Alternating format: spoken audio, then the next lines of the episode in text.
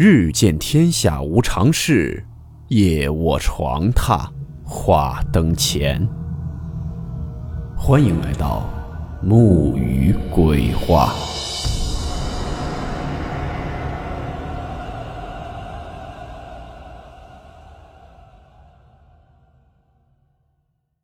大家好，我是木鱼。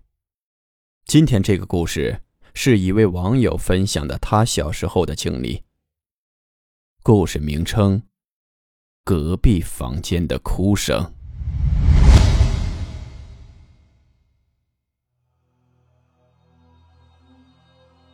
今天所说的这件事儿是发生在我上高中时期。那是一九九七年的九月份，我们学校发生了一件大事儿。学校的家属楼里，一个女人在家中遇害了，在封闭的房间里放了两个星期，被发现时尸体已经彻底的腐烂了。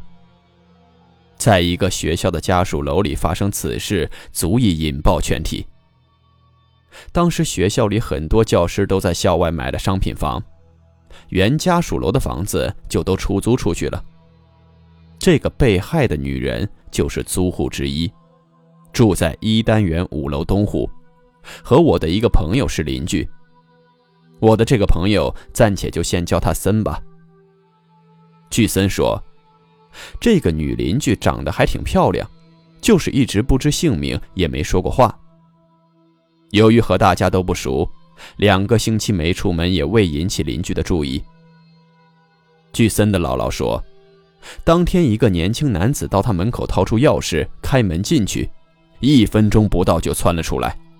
出门时慌慌张张，关门声特别大，还急匆匆地跑下楼去。没过多久，就听到警车的声音，警察、医生一起上楼，小小的楼道挤得是满满当当的。之前那个男子打开门后就退到了后面，警察和医生一拥而入。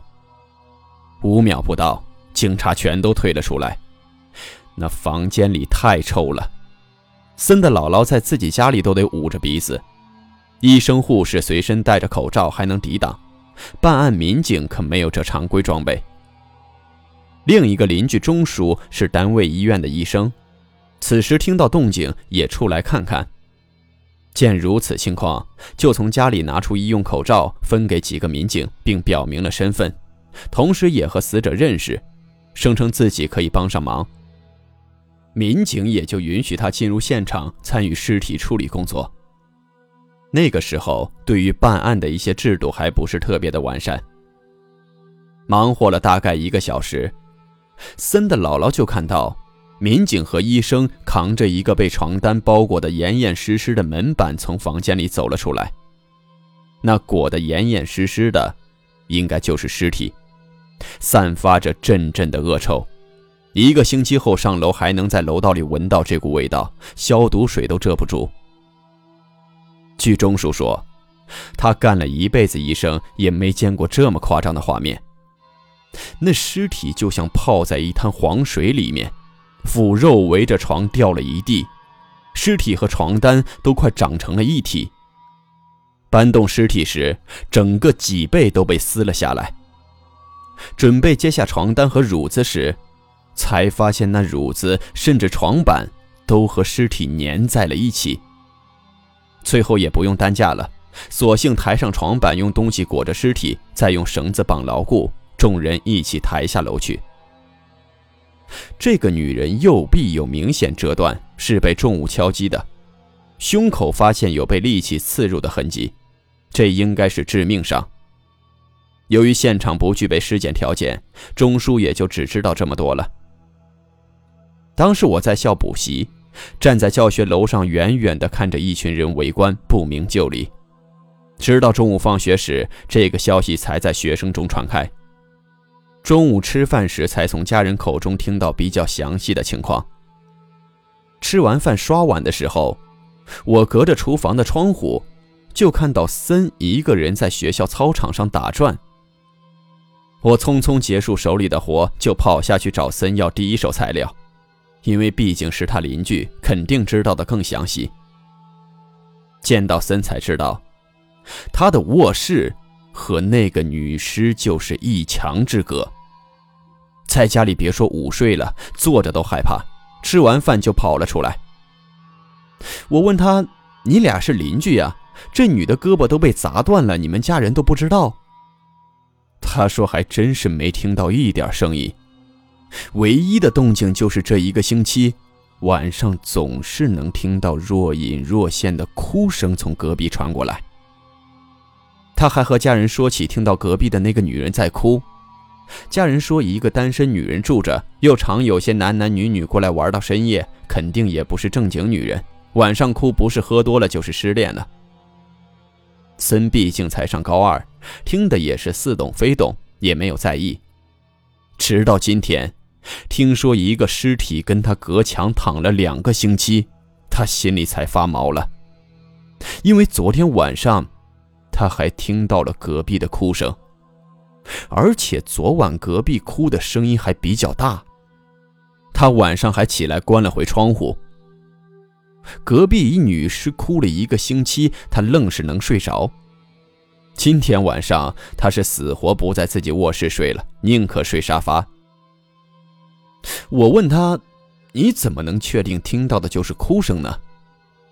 他倒是愣了一下，说他也觉得奇怪，他听到的明明就是一个女人在哭，但是他姥姥就住在临近卧室，窗户都是冲一个方向开的。但是他姥姥就是听不到。现在回想起来，似乎是他睡觉的时候听到的，但是起床后就没有声音了。这总不会是耳鸣吧？这件事情在学校里成了一个长期讨论话题，各种版本都有，大家各说各的，但唯一达成共识的是，除这个单元住户以外。所有人经过这个单元时，都尽量让身体贴着外墙，无一例外。半个月过去了，森也赶回他房间睡觉了，事情也慢慢的被人淡忘。这天下了晚自习，我和一个同学坐在教学楼下的足球门边抽烟聊天。由于这个足球门就正对着凶案发生的那个单元，我俩自然也就聊起了这个话题。无非就是一些猜测之类的，没什么营养。可正说话间，突然远处传来了呜的声音。我俩当时并不奇怪这个声音，因为学校离火车站不远，那时火车发车前都会有一声长鸣，就是这种声音。铁道边长大的孩子早就听惯了。我们聊了几句，他准备起身回家，可突然没头没脑的。说了句：“这是什么信号？”我没听懂他的意思。他看我一脸茫然，就解释说：“火车发车前会有一声长鸣，所以发出信号表明要开车了。但是这个长鸣声有点太长了，这都有几分钟了吧？我就搞不懂这个信号是啥意思。”这个同学的父亲就是火车司机，他从小对火车信号都非常了解。但我完全不懂。我俩分开后，我去了趟厕所，也准备回家。走到足球门那里，隐约听到那长鸣声还在继续，呜呜的时强时弱，但在安静的夜里非常清晰。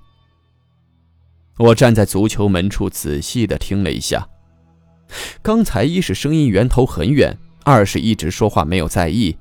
现在静下心来，明显可以听到声音是有间隔，中间会断一下，不是呜呜的一直持续，而是呜呜的，这不可能是火车汽笛声啊！我快步朝家属楼走了过去，因为家属楼和我隔了一个操场，离铁道更近，我能听得更清楚一些。等我走到操场的中部时，声音已经比较清楚了。肯定不是鸣笛，倒像是一个女人的哭声。可这哭声咋听着就和鸣笛声那么相似呢？等我完全穿过操场走到家属楼下，确切的说是凶案现场的楼下时，那个声音变得异常清晰，就是一个女人在哭。只是这哭声没有任何的感情色彩，音调单一，中间也没有正常哭泣时那种哽咽的感觉。那感觉就不是从一个有呼吸的人身上发出来的声音，而且还在不断的变大。听到后来，甚至让我有些毛骨悚然，因为声音的源头就在我的正上方，而且越来越大。我抬头向上看，周围的房间窗户都是打开的，透出灯光。只有这一间房间窗户紧闭，没有一点生气。我虽然周围灯火通明，但我是真的害怕了，扭头准备走开。这个时候，就突然听见楼上有窗户响动的声音。我第一感觉是有人要从那个房间破窗而出，抬头一看，那个房间的窗户并没有打开。但接下来出现的情况真的把我吓得够呛，因为其他楼层有一个窗户关上了，紧跟着第二个、第三个、第四个，这个单元以及隔壁单元一层以上的住户全部开始关窗户。那个时候空调还不普及，夏天开窗通风是最好的降温手段，周围的人宁可闷热也要关窗，就说明。大家都能听到这个哭声，那我的判断没错，哭声就是从那个房间传出来的。第二天我见到森时，森说昨晚差点把他吓死。写作业时听到隔壁又开始哭，他还一直告诉自己是幻觉，是幻觉。没多久，哭声大到他爸妈在那边看电视都看不下去了，把全家的窗户都关上了。还把他拉到爸妈卧室睡觉。姥姥倒是没事儿，看着他们忙活，就说了一句：“怨气大，过几天就好了。”然后自己看电视，就再没理他们。这天晚上，我拉着森坐在那个足球门上，等到昨天的那个时间，结果什么都没有发生。森一直魂不守舍的。我奇怪地说：“今天没哭声了，你咋还坐立不安的？”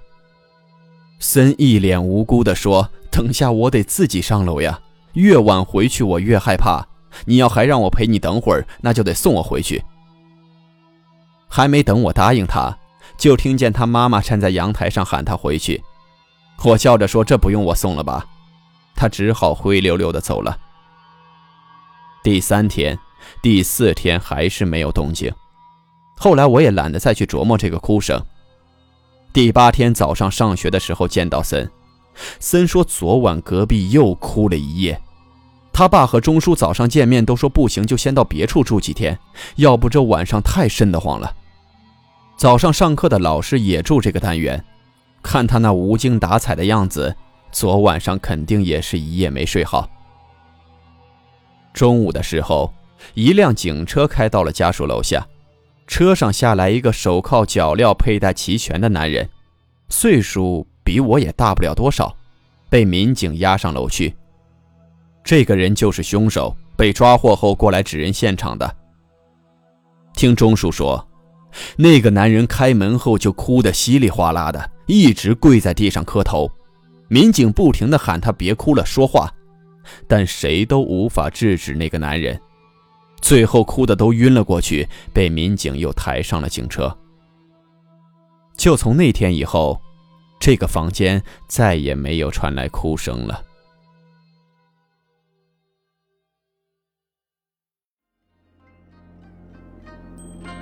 好了，我们今天的故事到此结束，祝你好梦，我们明晚见。